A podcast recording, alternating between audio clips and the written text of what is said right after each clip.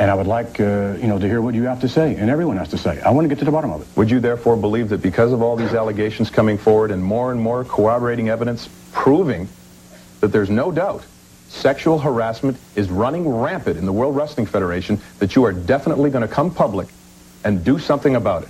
Why wouldn't I? If in fact that is the case, why wouldn't I do something about it? Why would I risk what we have? Because you haven't done anything about it until it became public, because you thought it was Because I had no knowledge of it. I made knowledge of it to you when I was fired, and you just blew it off and let me go. I You were retained fired a lawyer. because you were not very good. You were not a very good announcer. You could not. It's the only reason why you were fired. You could not make the transition from radio to television. That is the only reason why you were fired. I would like to remind you, sir, that I have a two-year contract. Two you years. also have a clause in your contract that states, and as you know, you were hired on a trial basis. I was not hired You on a trial con- basis. you, you, do you not have a contract? Mr. McMahon, I have a two-year deal in with that your contract, firm. you will note in a clause that states very clearly, and I have it outlined for all to see here today, that you can be fired almost at whim if in fact you're not doing a good job. You did a horrible job. That's the only reason why you were fired.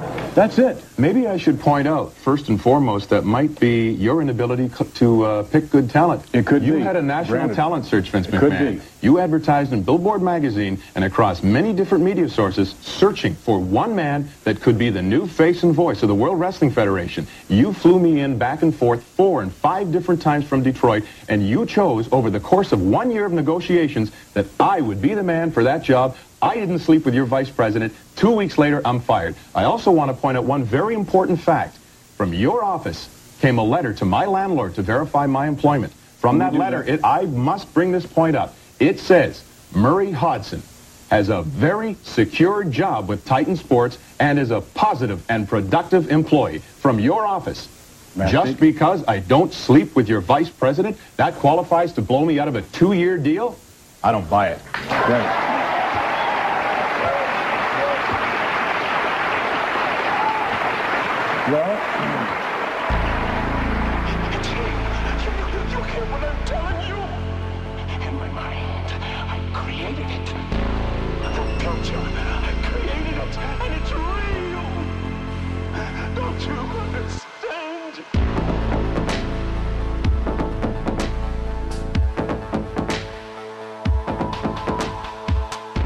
This bout is scheduled for one fall with a 45 minute time limit. I am your ring announcer, Leslie Lee III. Introducing first to my left, fighting out of Hollywood, California, gentleman Jack Allison. Hello there. I'm glad to be here. Oh, come on. Well, boos are good, actually. Boos are good in wrestling. Boos are good, so I'll take it. And to my right, representing the Doomed Cast from Queens, New York, Matt, the Matt Master Bender. Thank you, thank you. I, I will be the face because uh, that's where the money is. I mean, I'm sure being a heel is cool, but the money is in selling all those hustle, loyalty, and respect T-shirts. I just care about being over. I just want to be over, is all. And if you can't tell today, folks, we are talking professional wrestling, the big news, perhaps some of the biggest news in all of wrestling history. Vince McMahon stepping down as CEO is happening. We're going to get into those details later. But first, Matt, I want I'm so excited to have you on the show. It's been too long. We've done Jack, we've done uh, 400 something episodes of Oh this my show. God. and Too we have not had Matt on, but without Yeah. Matt, this show would absolutely not exist. So I first I have to apologize for taking so long to have you on, but I'm so happy to have you here finally. Oh, it's a pleasure to be here, and it means a lot that you say that. And I'll, just take it as like you know uh, the same reason why it took AJ Styles so long to get to the WWE. Yes, I'm just exactly. that damn good, but you just couldn't get me. You just couldn't get me there.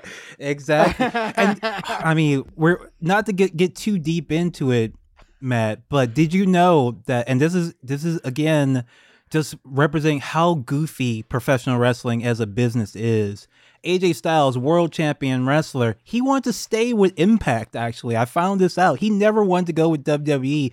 Impact just like didn't return his calls or something like Wow. that. And so he he never wanted to leave. He wanted to live and die. He wanted to die as an Impact TNA wrestler. Gotta check those voicemails. Gotta check those voicemails. Right. I mean, Impact was going through some weird time periods then. I mean, they lost pretty much everyone who who they uh you know who who was the face of the company at one Yes. point. Like they, they I can't think of anyone who's still there that's from that time period where they actually were like competing with the WWE with their homegrown talent. Yeah, they just had their uh, 20th anniversary, and I never thought they would make it 20 years. It's a great promotion now, but they were going through the history of all their talent, and you look at it, it's like, man, they had way more talent than AEW does now. They just never used them. They had more viewers, they had bigger slot. Wrestling was hotter. They could have changed this business 20 years ago if it were run by people who uh, didn't come from the WWE in the first place. I think ultimately uh, was the pro- was the ma- one of the major problems, or everybody was trying to emulate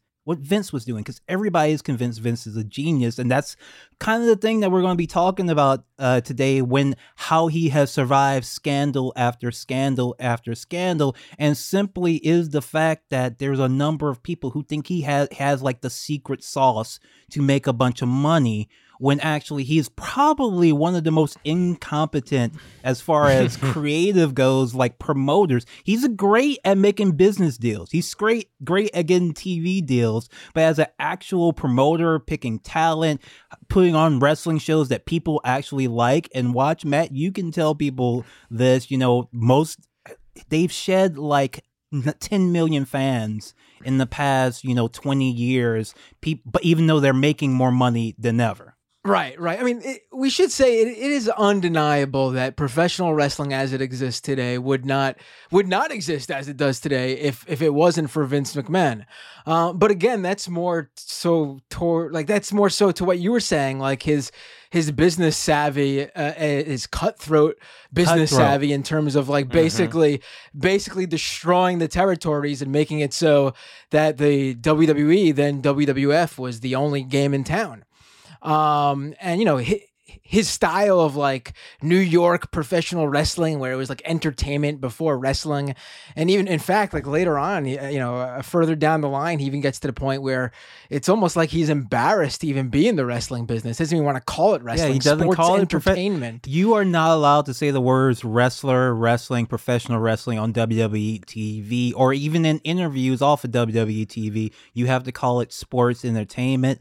This started around the time of the, which I don't even have in the show notes, the steroid trial, which was a huge, huge scandal uh, for WWE and Vince McMahon. You can watch a great, uh, there's tons of great documentaries on it. In fact, Dark Side of the Ring obviously uh, covered it. Uh, in order to avoid being treated like a sport and having to deal with athletic commissions, he says, okay, I'll call it sports entertainment.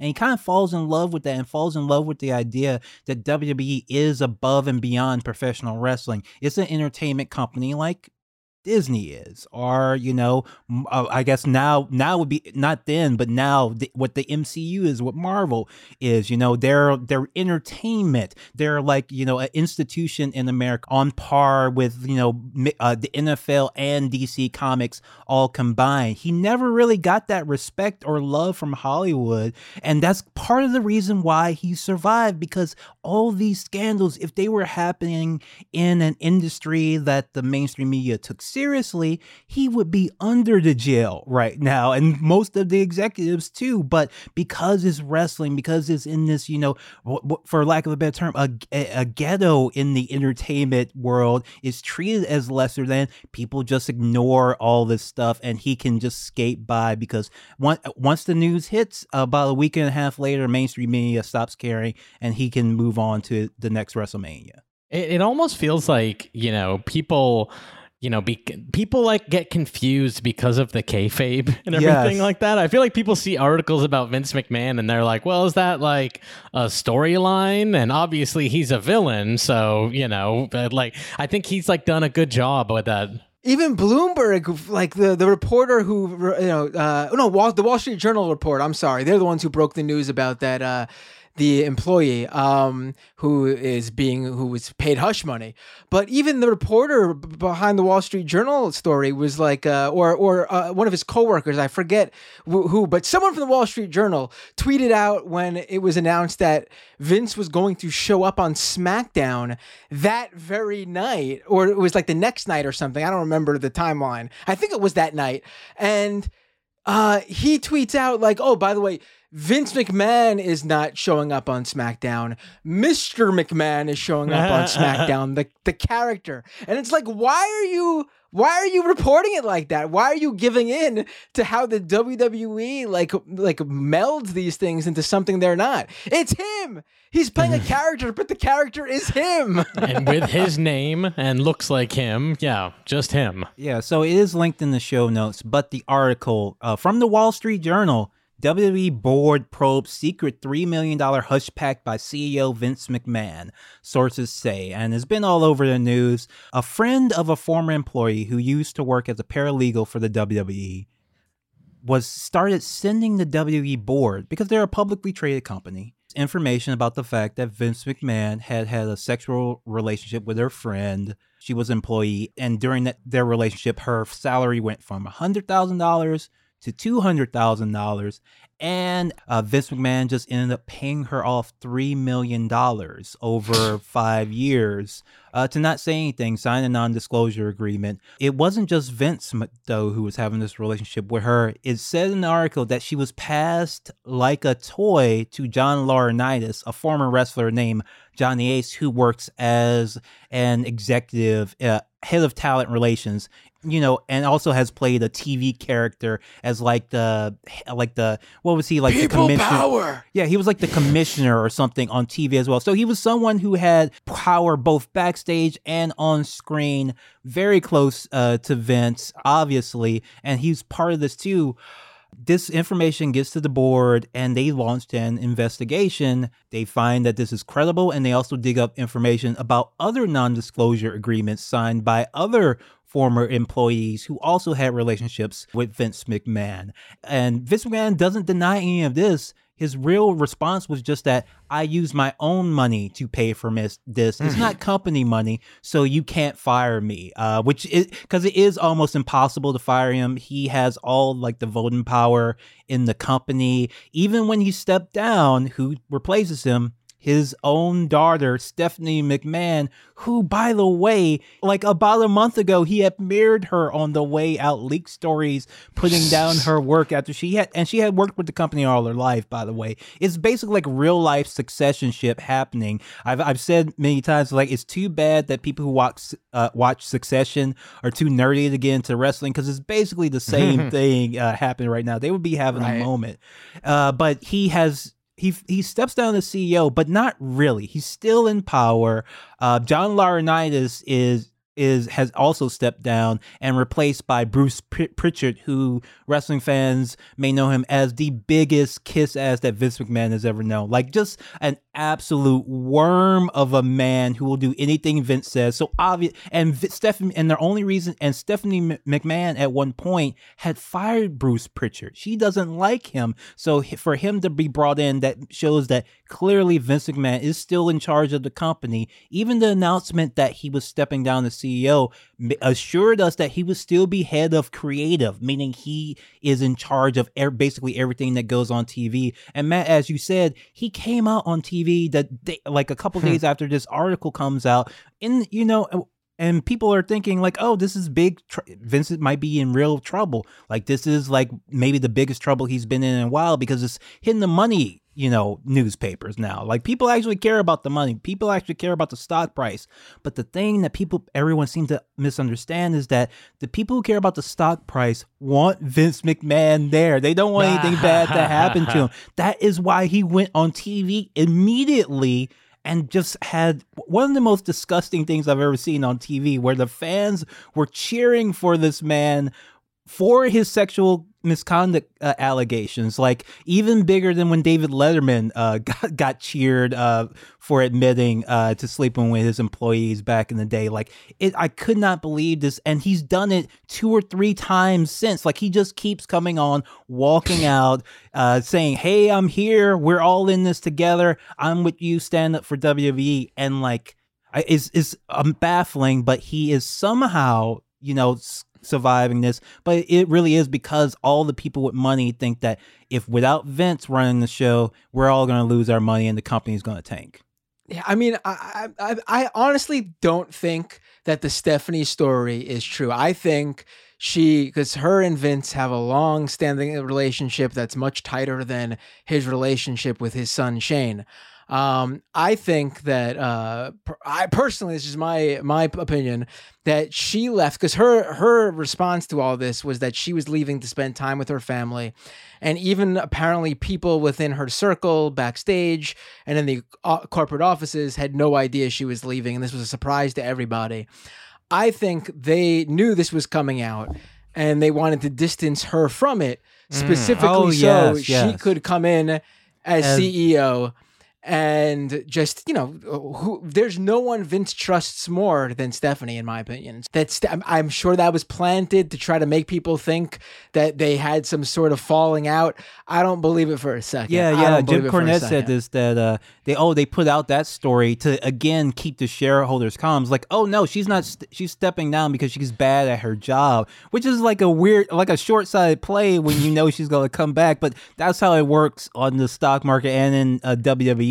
It's just week to week, whatever. Uh, wrestling is is the last of like the the last bastion of the carny culture. Yeah. It's all that's left. Like, you know, the side shows, the strongman competitions, all those things are are gone. I guess the only other thing, but that's even dying out is the circus.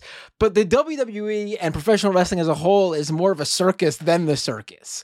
They they they live the gimmick. Um, you know, imagine if your favorite actor walked around as that character from his biggest movie 24/7, always played that character even when he was out with his family at a restaurant or whatever. That's what professional wrestling the only one who has the balls the is Tom vast Cruise. Majority of these guys. And that's that's something that you don't see anywhere else. Yeah, Tom Cruise is pretty much the closest thing to a professional wrestler or actor who li- really lives the gimmick. You know, he's actually saved people in real life. And like, ver- like legit, like he's say, like there's two instances of Tom Cruise like allegedly saving people like in car crashes who had like gotten in a car crash who, and shit. and who had dangerously high thetan levels. Yes, too. exactly. You know, he sa- he's probably out of you. saved thousands Yeah. actually when we think about it. you know, uh, all all these things about how we were talking about all these things about how Vince McMahon changed the wrestling business, but then you had mentioned how like they've they've lost tens of millions of like you know a large number of their audience over the years. In you the know, I've seen a lot of people. In the U.S., yeah, and I've seen a lot of people chalk that up to you know the the changeover from people watch having to watch via live TV, and then obviously nowadays we can just DVR shit or catch it online or watch clips on YouTube. Uh, you know all the different ways you can consume this stuff that isn't necessarily picked up by the ratings, and that that's true if you're talking simply, uh, you know, if you're looking simply at like the data from I don't know, uh, 2002 on maybe. But you have to remember that there was a time in professional wrestling where there were two gigantic WWE sized companies in the WWE and WCW. And they were both getting insane ratings all throughout the late 90s, early 2000s. And then when the WWE bought WCW in 2001, half that audience just disappeared all those WCW viewers didn't go over to the WWE. I mean, I'm sure some of them did, but there wasn't like all of a sudden WWE was doing double the audience they used to. No. All of a sudden, half of pro wrestling fans just tuned out and they never came back. So Vince's, you know, idea of wrestling was toxic enough to half of professional wrestling fans of the 90s and early 2000s that they were just like, I, I, I guess we're just not wrestling fans anymore. We're not watching it. Yeah, and that drip, and it's also been a drip, drip, drip down to like very, very low numbers, where it's like two million people at the most are watching wrestling in the US, which is just a shocking and sad state of affairs when it could there's no reason why it couldn't be bigger and more popular than ever more relevant than ever. AEW as a the rival promotion just would not exist if WWE were even trying at all. Like all, their big top stars are people that were dissatisfied with WWE and left or WWE just straight up like fired for no reason. And they're huge stars very charismatic. Jack you you're uh, you can testify to this. You weren't a wrestling fan before you you've gotten into AEW. Yeah, I'm having fun with AEW. I fell off. I uh, fell off the last couple of weeks, but you're right. It's like it's so funny how, how like almost the entire roster is just WWE guys who are now like allowed to use their own name and shit like that. Like, you know, it was funny, even MJF, you know, a couple weeks ago with that uh, kind of legendary, um, you know, promo called out that, like, you know, it seems like all AEW is. It's just like, it's like a retirement home for like WWE guys at this point. Right. I mean, that's that that that, that that's a, that should be a warning for AEW though, because that's what killed TNA when they they didn't make the same mistake of bringing in like people who can't even go anymore. Like they they they brought in talent that can still you know work. I mean, Bryan Danielson, for example, is still probably yeah. one of the best. But um, yeah, I mean, they got to be careful, I guess, with that if they don't start building up talent because all you know, TN, you know, you mentioned how AEW uh, wouldn't have had to exist, but it's also not like uh, WWE just dropped the ball recently. You know, T, you know, uh, so uh, WWE buys WCW in 2001. Immediately after, we got TNA in 2002, which is now known as Impact, and then Ring of Honor shortly after that. And there's a point where it seems like, oh, we're going to have a wrestling revival with these three duking it out. And obviously, Ring of Honor will probably not be as big, but they could slide into like what ECW was in the late 90s, early 2000s. But then it just doesn't happen that way. And WWE just destroys everyone. Like, you know, TNA still existed, but they weren't in competition anymore. And it took, geez, I don't know, uh, how many years? Like 15 years, I want to say. Maybe, maybe, maybe I'm being generous there too, for someone to go, someone with money, I should say, to go, hey, WWE's got a monopoly here, and they've been not doing such a great product for the past like what 20 years. I mean, it's not like this was like a quick, like, oh, here comes AEW to save the day. Wrestling fans have had to uh, stick it out for a very long time to get to where we are today. yeah, even to the point where New Japan, a company in Japan, was started doing shows in the U.S. just because fans were in America were so dissatisfied. There was so such a hunger for better wrestling. Uh, but I want to get a little bit back into Vince. And I have this very interesting clip from a name that everybody knows John Cena. John Cena. Oh, I know exactly what clip you're going to show, and this clip is insane. yeah, so it is, is, insane. This is John Cena from the Howard Stern show uh, from 2006. This is him talking about the fact that Vince McMahon owns his name. The name John Cena is not owned by John Cena, it's owned by Vince McMahon. Now, you might be asking yourself, wait a minute, I thought John Cena was his name. No, it is. His real name is John Cena. Vince McMahon just owns it.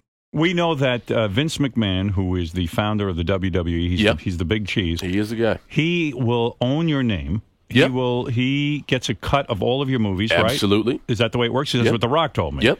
Does that bother you? Absolutely not. Should he? Is he entitled to a cut of your movie action? Absolutely, Howard. Before this, I was a, a kid in a small Massachusetts town uh, mowing lawns for a golf course. I don't mind kicking a percentage of my uh, my earnings to the person who gave me a chance and an opportunity. in. Vince, in a sense, is your sensei. He's the one who really exactly. got and you i- going. If, if anything, that's a that's a sign of respect. I owe that guy a lot. And You're grateful. What, what No, name does he own of yours, though? he- that's my government name. He owns what's called intellectual property. he owns John Cena. Absolutely. That's not your real name. No, that's my government name. And he owns it. Well, it's it's a weird concept, but in a way, yeah, He owns the name. In so other words, you won't be able to be yourself if you leave, Vince. yeah, which is kind of cool. I can get another identity. Howard is being like, I should have done this to JD Harmeyer. like, like, this is giving Howard ideas. You know, it's. I mean, it's it's interesting. He says it's uh, out of respect. I mean, I would call it uh, indentured servitude. The idea Yeah. that someone literally owns you for the entirety of your career or that contract, and you have to. People need to understand. John Cena, at this point, and every professional wrestler till still to this day, are independent contractors. Not it's not like they are employees who are saying like, okay, I got to do this kickback, but you know what? My health care is covered, and I'm getting these opportunities, and you know, I'm I've got this, you know, this this little safety net behind me that I have the protections of being an employee. Uh, no, none of that. They are independent contractors. Uh, so you know, so WWE does not have to provide them with health care. Um, and at the same time, they need to run everything and anything by the WWE. They cannot work for any other professional wrestling companies. Um, you have, like John Cena just said, his government name, his real actual name is owned by Vince. I mean, this is, I don't know if people know this, but one of the reasons why that uh, you know the rock dwayne johnson stopped going by the rock for a little bit is because as long as he used the name the rock in his movies wwe got to put wwe studios as a producer on the movie and take a percentage of the film Wow. it's yeah, it's it's ridiculous that like they've been able to get away with the idea that their wrestlers are independent contractors for this long. Like, listen, if the WWE wanted to do this and they let their guys do whatever the fuck they wanted to do, except like you know we booked you for this date, you got to be there that date. Uh, then fine, let them be independent contractors. But that's not what they do. They have to work these events and they cannot work for any other companies. And everything outside of wrestling that they do needs to be run through Vince and Co. first. Why doesn't like SAG-AFTRA get involved? Like these guys are on TV working th- working jobs on television like any other uh, actor is, because that's what they are. I mean, they're performers on TV. They're not uh, you know, this isn't a sport. They, and, but even if it was a sport, sports have unions, and you know, r- wrestling is a team sport, whether people believe it or not. Because even when it's a singles match, one versus one, they're working together to put on the performance because it's an act. I mean, there's no, I, I, I don't, I, it honestly baffles me so much that no union has gotten involved and said we're going to take up this fight. It really, like, it baffles me weekly show. And it's not just the the performers either. WWE goes out of their way to use non-union crew as well. In fact that's why they don't go to MSG anymore for televised events. Uh, their home venue the place where WWE was made during the 80s it was their it was their like home base Madison Square Garden. But then at some point down the road down the road MSG signed a contract with the union and said that we can't run these events and not hire union crew. And Vince said, I'm not paying union crew prices, so they don't go to MSG for televised events anymore. Speaking of, there, there are some connections between WWE and Hollywood, but not enough to get people to look into that union stuff. And you might wonder why. And everybody's seen Dark Side of the Ring. It's basically a true crime show about Vince McMahon because every single story is about how he was there, he was complicit, even though they leave a lot of stuff out. They there there's a lot of stuff in Dark Side of the Ring that any longtime wrestling fan would know is something that should be in there and that's not. But you don't have to worry about that anymore because Dark Side of the Ring is actually on a bit of hiatus. Now, you may wonder where you're going to get your wrestling documentaries from. Well, I got good news for you. Dark Side of the Ring producers Evan Husney and J- uh, Jason Eisener are involved in the talks, and they'll reportedly head up the team behind some campfire talks about the traditions of pro wrestling and WWE's part in revolutionary. Uh, revolutionizing the industry in a brand new documentary series by WWE and Vice TV. V- WWE will be heavily involved in this new documentary Uh-huh. series. Um, and there, there, there was already an announcement before that that A and E, uh, who's been doing WWE documentaries, but they're not really documentaries because WWE is producing them. They're giving their like narrative and information. It's like basically like having the murderer do his own executive produce his own documentary, and they're doing it on this massive scale, even to the point they have taken over a show that was somewhat critical and made a lot of WWE look really bad and they had like a lot of issues. They had to, you know, let in a couple of contracts because of some of the revelations had in the show, but now they've successfully co-opted it. This is where Vince McMahon is a quote unquote genius. is This not is Leslie. You, you've been ask. You keep asking, how has this man survived for so long? And it's because of things like this. Yes. It's because he is smart enough to pull moves like this. I was gonna say that's the thing with uh, you know a, a lot of the wrestling world is when you deal with when you when you work in professional wrestling, you uh, you know before AEW and and still for some wrestlers they probably uh, this might ring true or some people who want to get into the wrestling business, you got one show in town Yes. and that's the WWE, and so if you want to get involved here, if you want the access. Uh, then uh, you got to play along, and I'm, you know, it. Uh, uh, I I had read that the producers, the guys who created Dark Side of the Ring, they're claiming that uh, Dark Side of the Ring is not done, and this is something else, and it's not gonna, you know, uh, they're still working on Dark Side of the Ring. I don't know how true Ah, that is. sure. I- I- I'm- know, I'm sure it's Yeah. coming anytime Right. now. right? Yeah, I mean, we'll see, we'll see. Who knows? But yeah, I We're mean, gonna- we're it gonna is get Dark weird, Side of the Rings about how uh, people ask for too much during contract negotiations Oh, yes. and things like that. The, new, the new Dark Side of the Ring. There's gonna be a Dark Side of the Ring on this episode of Struggle Session. this is one of wrestling's low points. How dare they criticize Vince McMahon's ability to make money off of John Cena's name in perpetuity? How dare they? Well, we- we're at a very light point, but I hate to bring it down by getting into the real stuff because we don't have a lot of time left. But I really do. I- It, it's a disservice to not talk about some of this stuff because it's all just horrible stuff that WWE uh, that Vince McMahon 100% knew about. Everybody who follows wrestling knows about this stuff, but the mainstream media doesn't cover it. And I swear to God, if this was anything else, if this was any other industry, like people like this would be front page news for a while. Um, oh, I also do want to mention that there is a Netflix documentary about Vince McMahon coming, executive produced by Hey Stephanie McMahon. What what do you think of that? Isn't that amazing? Like just corporate synergy just everywhere. I wonder though if they they haven't finished shooting it yet. So I wonder if they're going to have to do a few addendums uh, to it. Right. I mean, it's it's it, there's certainly you know you could probably make uh, a hundred documentaries in just a year about what goes on in wrestling, but the idea that uh, the McMahon family or the WWE as a as a corporation are behind this stuff, it's you're clearly not going to get the real story. Like it's it's bizarre. It's bizarre, and you don't need the access. There's a number to them.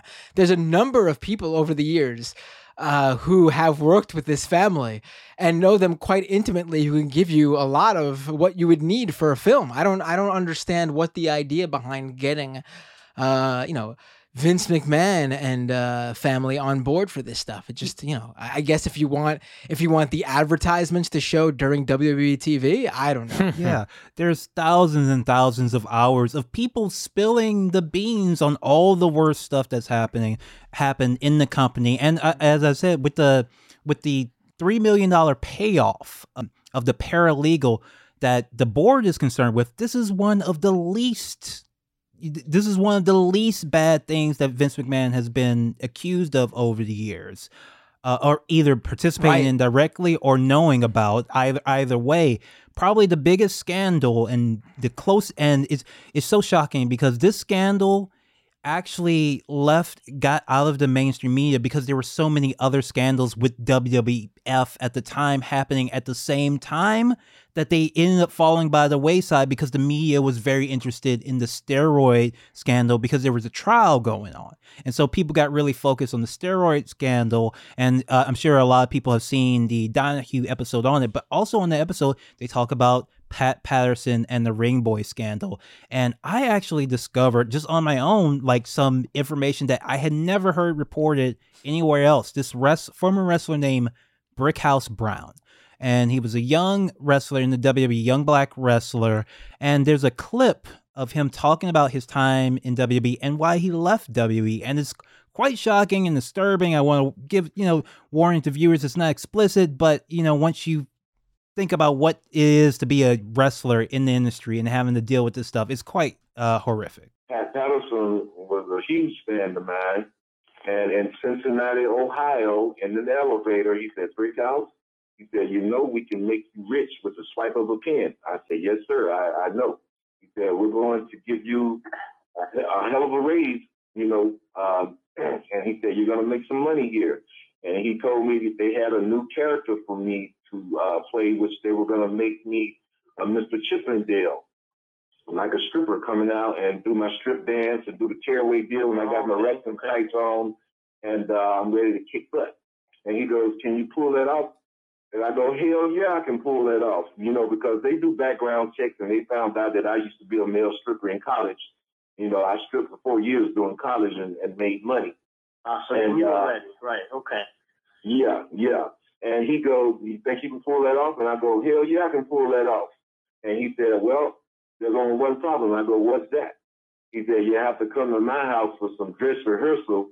And then Pat Patterson proceeded to try to unbuckle my belt buckle in the elevator and give me a blowjob. And he said, Of course, you have to come to my house for some undress rehearsal also. So at that point in time, he was the vice president, and there was no way I could do anything to him. It just shocked the hell out of me. And I had to wrestle Moondog that night. So I actually just, when those elevator doors up, opened up, you find I had jets shooting out of my butt getting out of that elevator. And I went in the ring and I worked Moondog, and I can remember paying for my own flight home. And it just disturbed me so bad. And I called up every wrestler that I knew that was a friend of mine and, and told them exactly what had happened. And I was good friends with a lot of the top guys. I was good friends with Macho Man. I was good friends with Ric Flair. I was good friends with Big Cat Ernie Ladd. And they all told me the same thing. They said, Brickhouse, how bad do you want it? I said, well, yeah, I want this very bad. And uh, he said, well, sometimes, you know, you got to play the game in order to, he said, I'm not telling you, this is what Ernie Ladd told me. I'm not telling you to do it. I'm not telling you not to do it. He said, it just depends on how far you want to go with it in your career. Absolutely Jeez. horrific stuff. And when I tell you, like now, that's the first time I've heard Brickhouse Brown tell that story. But you can find at least six or seven other wrestlers at that time period tell that story.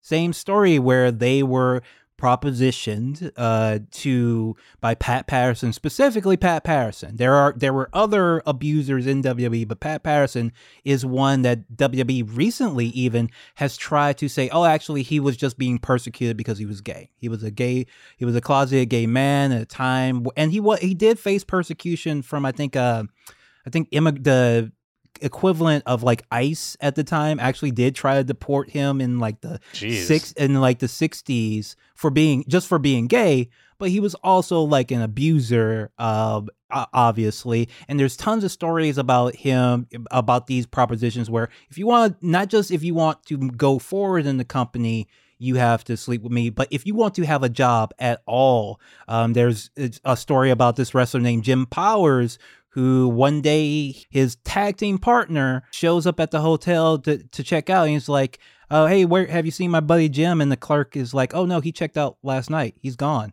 He doesn't see him for months and months later and he explains like pat parrott the, the reason why he left same reason brickhouse brown left because he was propositioned this way and he left immediately. Yeah, I've often talked about the story of Jim Powers. Uh, you know, Jim, really good guy. Same thing, good looking guy, great build, very athletic. We were traveling together and working out together, and we were supposed to get up the we had a TV taping, and then the next morning we are going to get up early and go to the gym. Uh, I came downstairs waiting for him and didn't show up for breakfast. I went and called his room, and they said he's checked out. What do you mean he's checked out? I thought about like, like another room or something because we we're in the middle of a tour, and uh, they said no, he's checked out.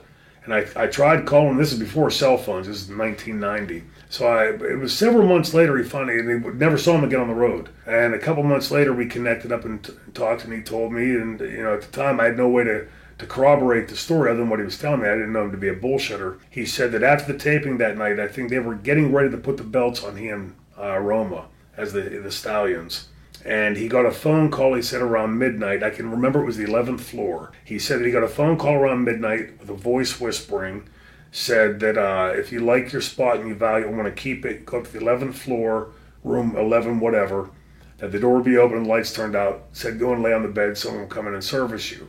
Well he figured it was a rib and just hung the phone up and went to bed. That early the next morning gets a phone call and was sent home and that was the last time he worked for them you know, so, you know, again, I can't corroborate the story other than that's what Jim told me. You know, there were a lot of strange things like that that went on up there. Everybody knew this at the time. Everybody knows it now. Everybody in wrestling knows about this. And Pat Patterson was exposed in the mid 90s for this. He resigned along with um, uh, Terry Garvin, uh, but the resignations we we found out late, much later, were fake. Much like Vince McMahon stepping down as CEO, Pat Patterson worked there the whole time, and then he became an on-screen character.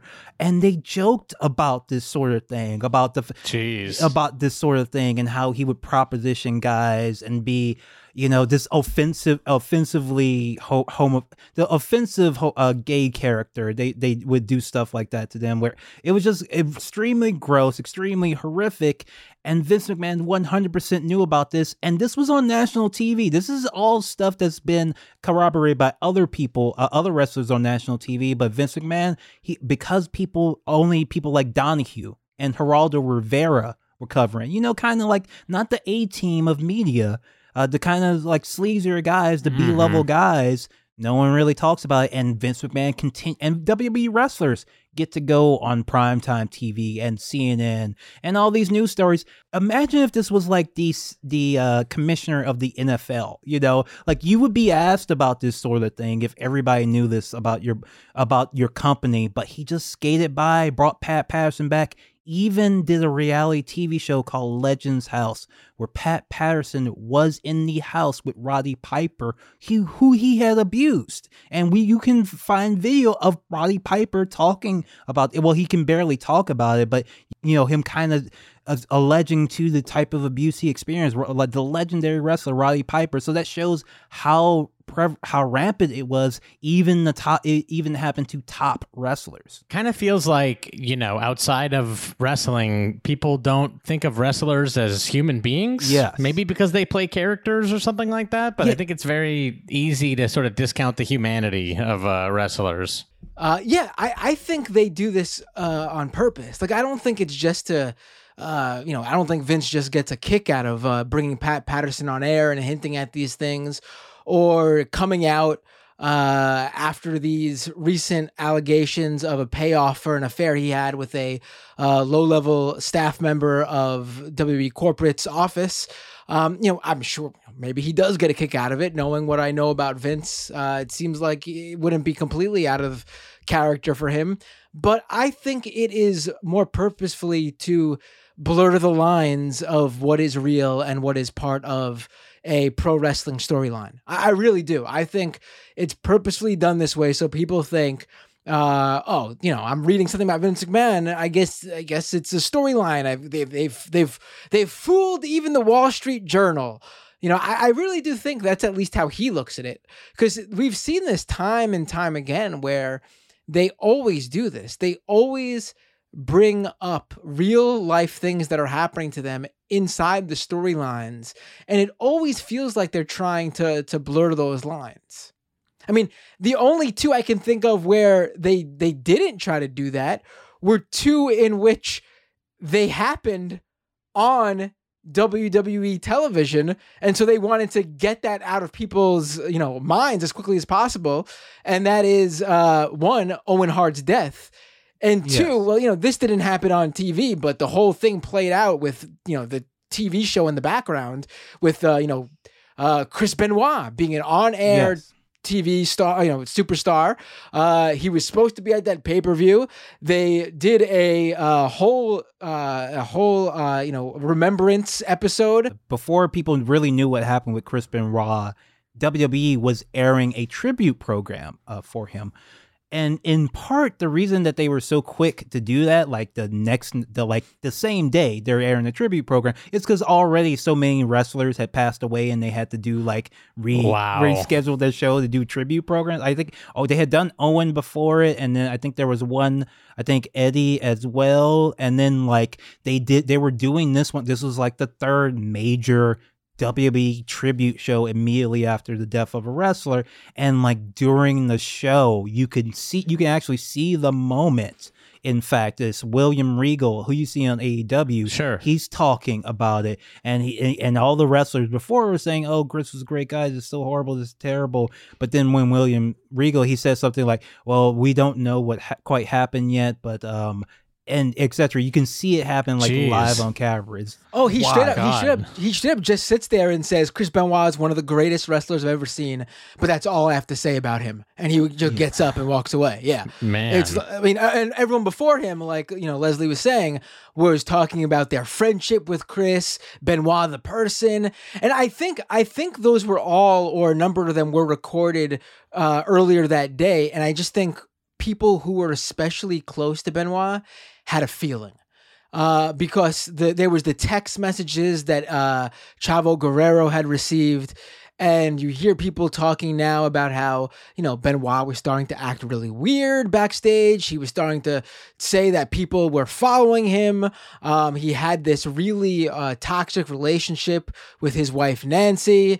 Um, uh, abu- where it was abusive, abusive to her, which is a r- through line in WWE. Several wrestlers known for being abusive. Just a quick hit. Uh, Stone Cold Steve Austin abused his uh, wife Deborah McMichael, and Vince McMahon told her she couldn't talk about it. Right. And it's Jeez. w- one of the things that hasn't really, I think, uh, really weirdly has been like overlooked a lot of the times is the WWE sent somebody to go check on Benoit's home that morning and was there when the police were like investigating. Like, and it wasn't just like a wellness check. It was more like uh, almost like they were trying to find out so they can start to, you know, try to cover their tracks or whatever. Because a lot of the stuff that came out after was about this this doctor who, by the way, just happened to die just this past week. Um, the doctor who was writing all these prescriptions for these wrestlers who were taking all these, you know, uh, you know, drugs they shouldn't have been taking at the time. Yeah, and steroids Um, and yeah, it was. It's this whole really, and this is what sort of started to institute the the strict wellness policy in the WWE, which still even now you hear these rumors about who did the wellness policy let you know slip by because all of a Oh sudden no, it's completely. Yeah. it- it's it's like yeah, if you get uh, popped, but you're a big star, you can get away with it. But if you're a low level guy and you get popped for like weed or even synthetic weed, like you can get straight up fired. It, and it makes no sense. Like a lot of wrestlers have talked about this. Like they need weed, they need marijuana because they're always like hurt. They're always in pain. They're always and they wanted. And a lot of wrestlers much prefer weed to uh, popping pills, which a lot of wrestlers have done and died for. I mean, there's just a, a endless list of wrestlers who have died because because of that. And their and WWE's reaction as always to the Benoit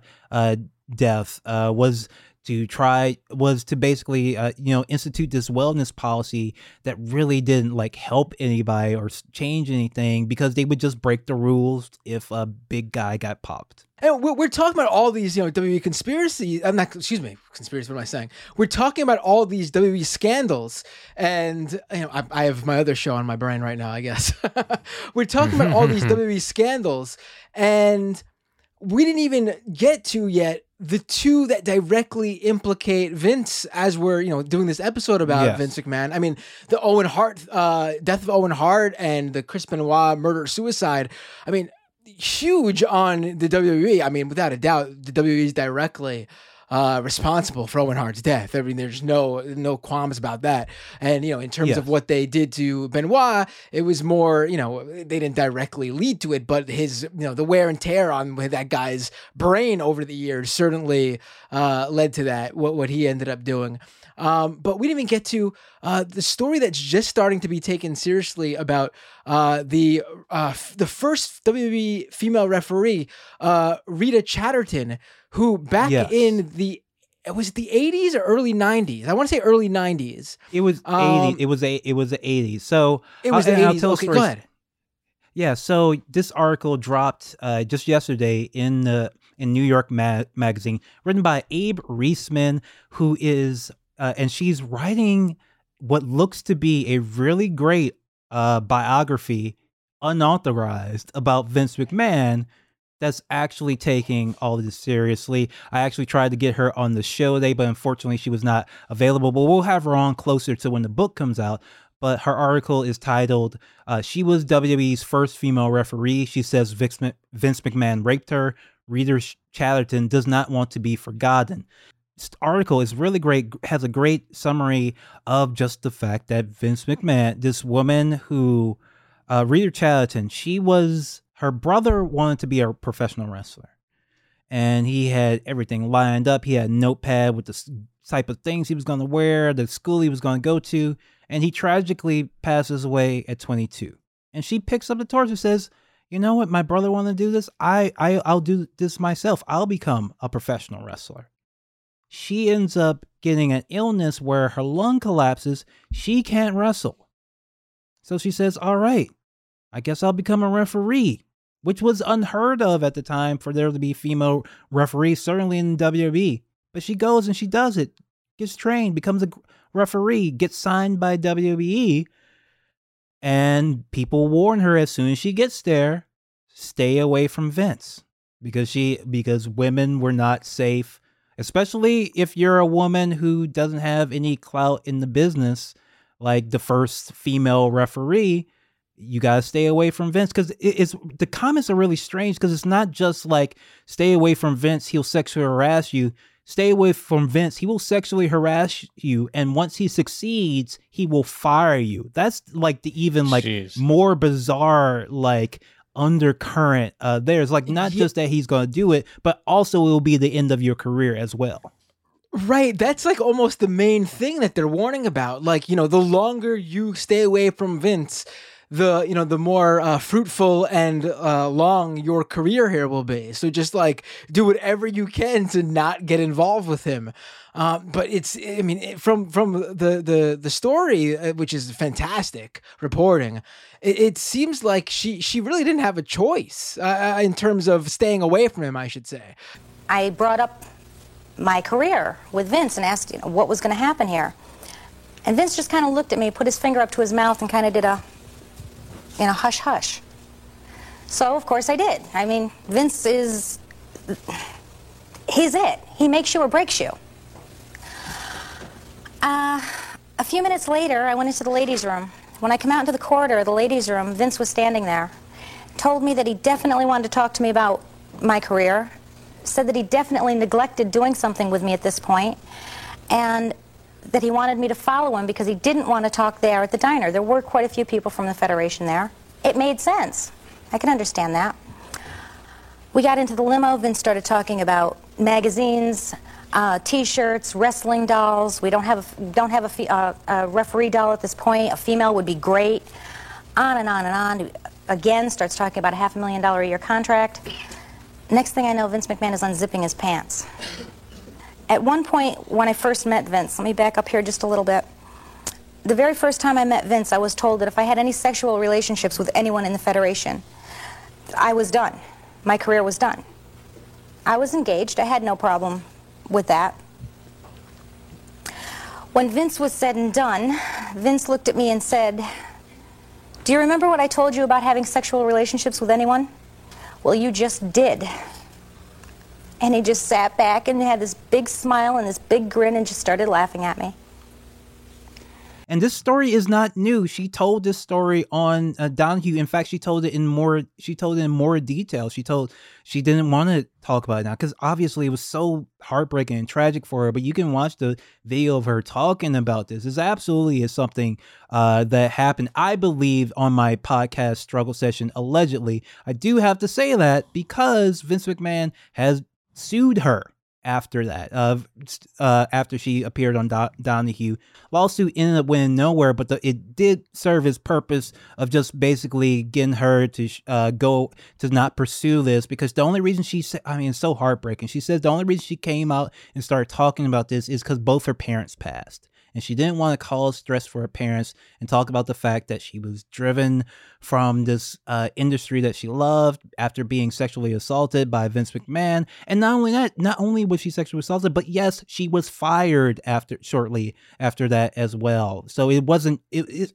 absolutely horrific story, but not a news story. One that is on videotape on the nationally aired program. He claims that Chatterton was in a conspiracy Doesn't agree with uh, Schultz, who is a uh, who they WWE claims is a hidden figure, a disgruntled WWE wrestler who was lying. And Chatterton agree with Schultz to falsely accuse Vince McMahon of raping her in 1986 in order that such charges could be made for the first time in the context of the filming and production of the Now It, it Can Be Told uh, program.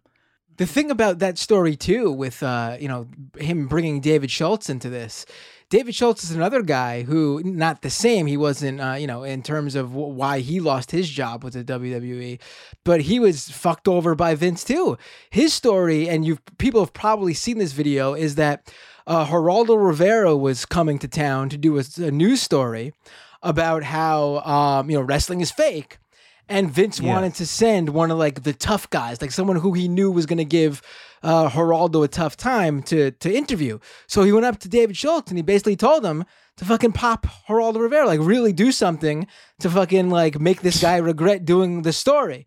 And so uh, when uh, Geraldo Rivera is talking to David Schultz, David Schultz smacks him across the face to show him how wrestling isn't fake because Vince encouraged him to do so. And then that caused the whole thing, and Geraldo Rivera ended up suing the company. And the WWE and Vince basically said David Schultz acted on his own, fired him to get, uh, you know, to, to cut ties and have no like sort of uh, uh, legal ramifications or very little legal ramifications. I think Geraldo ended up getting a payday out of it. Um, but David Schultz, in an episode of Dark Side of the Ring, basically goes on the record saying how like he was told to do these things, and it came from Vince, and he he he was told the company was going to have his back, and this is how he was treated. And then you got this secondary, you know, uh, slap in the face to both Rita Chatterton and David Schultz, where Vince is basically tying them together and saying both the ways I screwed over these two people and messed with their lives, they actually conspired together to come after me, which is just, you know, allegedly, Yes. of course. absolutely insane. Allegedly, I'll, uh, continuing from the article, memory of Chatterton's claims has all but vanished from the mainstream media. When the political website Talking Points memo brought up the allegation in the context of Linda's, that's Linda McMahon's, uh, ex- allegedly estranged for several years wife of Vince McMahon. They no longer live together. Uh, tw- Linda's 2010 run for Senate in Connecticut, which by the way costs between 70 and 100 million dollars of Vince McMahon's own money, uh, to lose twice. During Linda's run for Senate in Connecticut, the McMahon's longtime lawyer Jerry McDevitt brought the hammer down. Make no mistake, McDevitt told TPM reporter when she asked for comment. If those false allegations are repeated now and again, Mr. McMahon will pursue all available remedies against those associated with this smear job. TPM ran the post but didn't pursue the story further. Yeah, it's uh, it, I mean, to, to end on this is a, uh, it's a pretty horrifying story, and I think the question is whether or not anything will even still happen to Vince McMahon. It's like this is all so damning and so like well reported and and extreme. Uh, but is this man still just going to be appearing on every WWE on TV show? He he was on last. He was on just the last night. In fact, announcing John Cena, welcoming John Cena to the ring for his big return because he hasn't been there in a while. And it was really interesting and kind of. I think it does tie into this larger, more serious conversation. Because the story that he's Vince McMahon is telling now is that John Cena is the greatest WWE wrestler of all time, and you can see why. He's the most loyal. Obviously, he's even he's more loyal than The Rock more loyal, certainly than Hulk Hogan, who actually worked for the competitor and tried to uh, that was trying to take Vince out. But John Cena's never gone anywhere. That in Vince McMahon's eyes is the like that's the ultimate betrayal. Like that's the worst thing ever. Like all these allegations and scandals, that's all like second rate to the worst possible thing you could do to someone, and that is betray their loyalty by going to work for the competitor. Really though, to better yourself or your career and try to do something better for your family or whatever. You know, if you if if you're pursuing that and it's you worked for Vince McMahon and Vince McMahon is not the one making your life better and you go to somewhere else to do it, you are a horrible person, the devil in Vince's eyes. Yeah, and that's why Vince is blowing all this smoke up John Cena's ass, and people are buying it too. And John Cena believes it because he gave this promo where he taught, and they're, they're calling him the greatest, you know, performer, WWE performer of all time, and everybody's cheering for him now. But Matt, you can testify to this. majority of the time he was in WWE, fans did not like him. They were chanting about how much he sucks and how much they hate him. They were booing him even though he was supposed to be a good guy because they knew he was Vince's guy. And they and he was being pushed down their throats because he was Vince's guy and was loyal to Vince. And even though he wasn't a better wrestler than most of the guys there, wasn't a better talker than most of the guys there, he was going to be shoved down their throats because that was Vince's call. But now that history gets to be rewritten. Now we all love John Cena, and we always love John Cena. John Cena is the greatest WWE performer of all time, the greatest sports entertainer of all time, because he was ultimately loyal to Vince. And that's the power that Vince McMahon has over the wrestling industry, not just in the WWE company, but as we see on A&E, A&E networks, they're showing WWE documentaries, quote unquote, and they're going to be showing hundreds of hours more with the WWE narrative. Netflix, the Vince McMahon documentary, Dark Side of the Ring, which was so critical. Now that's also been co-opted. But there is a little bit of hope. There is a little bit of bright spot that we find in this article, this Rita Chatterton article.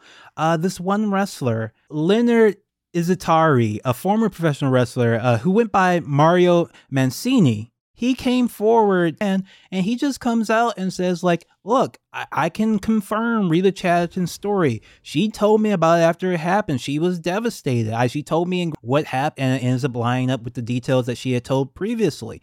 And he says the reason he came out and said it said it was because well maybe you know people will take it seriously now. I came out because other people are coming out and you know i don't i'm not expecting to work there again. That's the big thing. A lot a lot of wrestlers don't talk because they want another paycheck from Vince. He literally has basically almost like an NDA contract called a Legends contract that he signs old time wrestlers to, where he just pays them money to stay in his good graces. But he says, you know, at the end of the article, I'll tell you why I'm hopping on the bandwagon now, the former grappler tells me. There's worse stuff than that.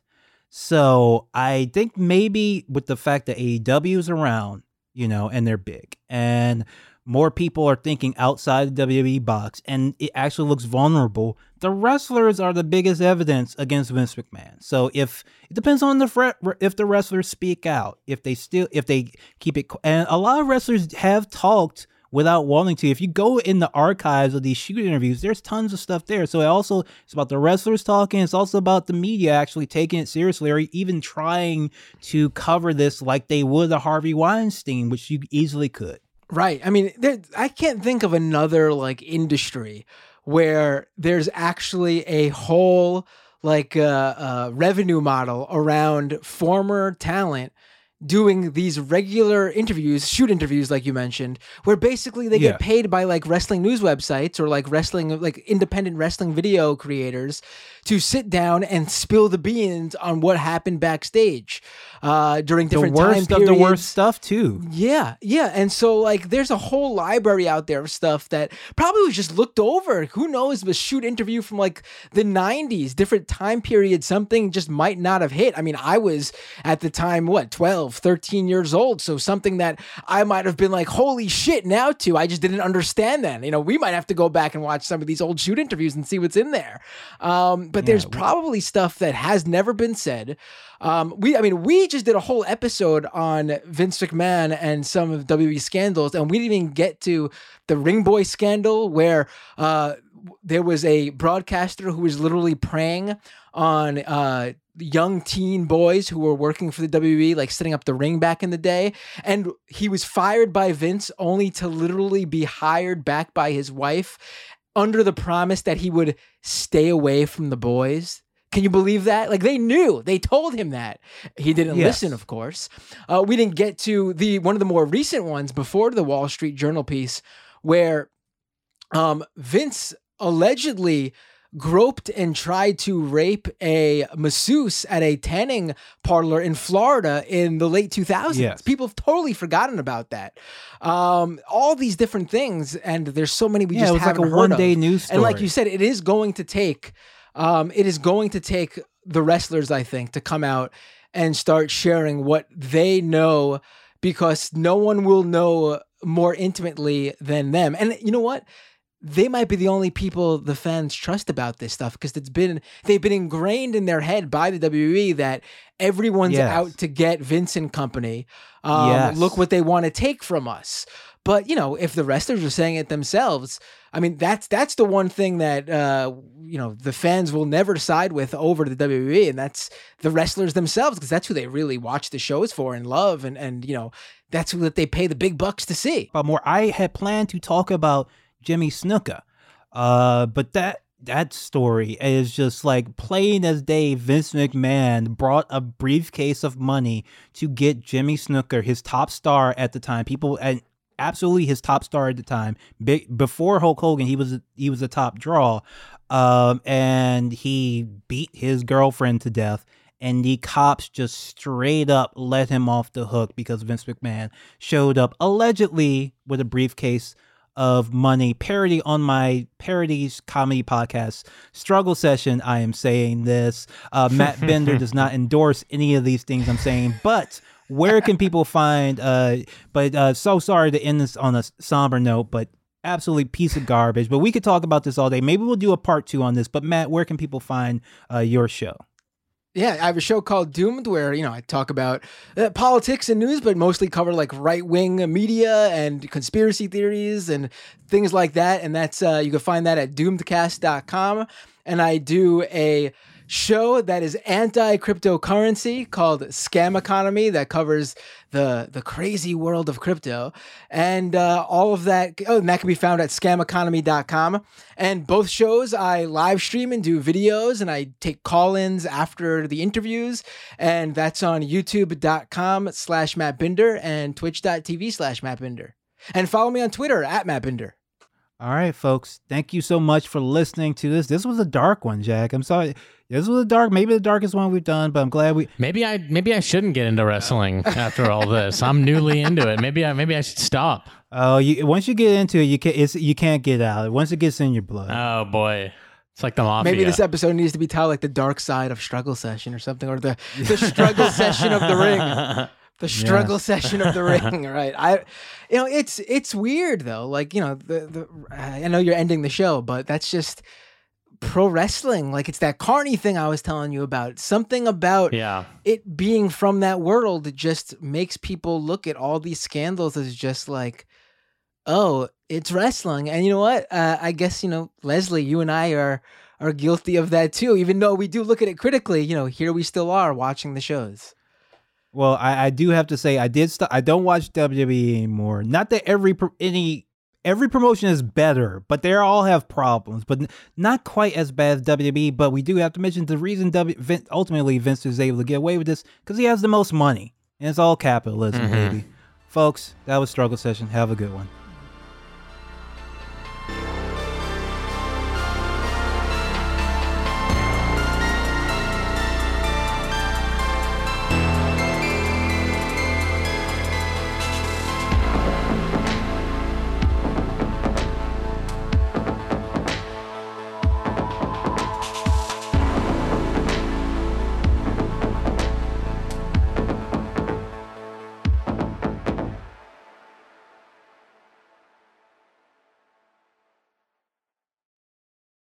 Like what you hear? Want to hear more? Check us out at patreon.com slash struggle session or sesh.plus or struggle session.substack.com for all our public episodes, commercial free, as well as hundreds of bonus episodes. Thank you to all our listeners for holding us down five years strong.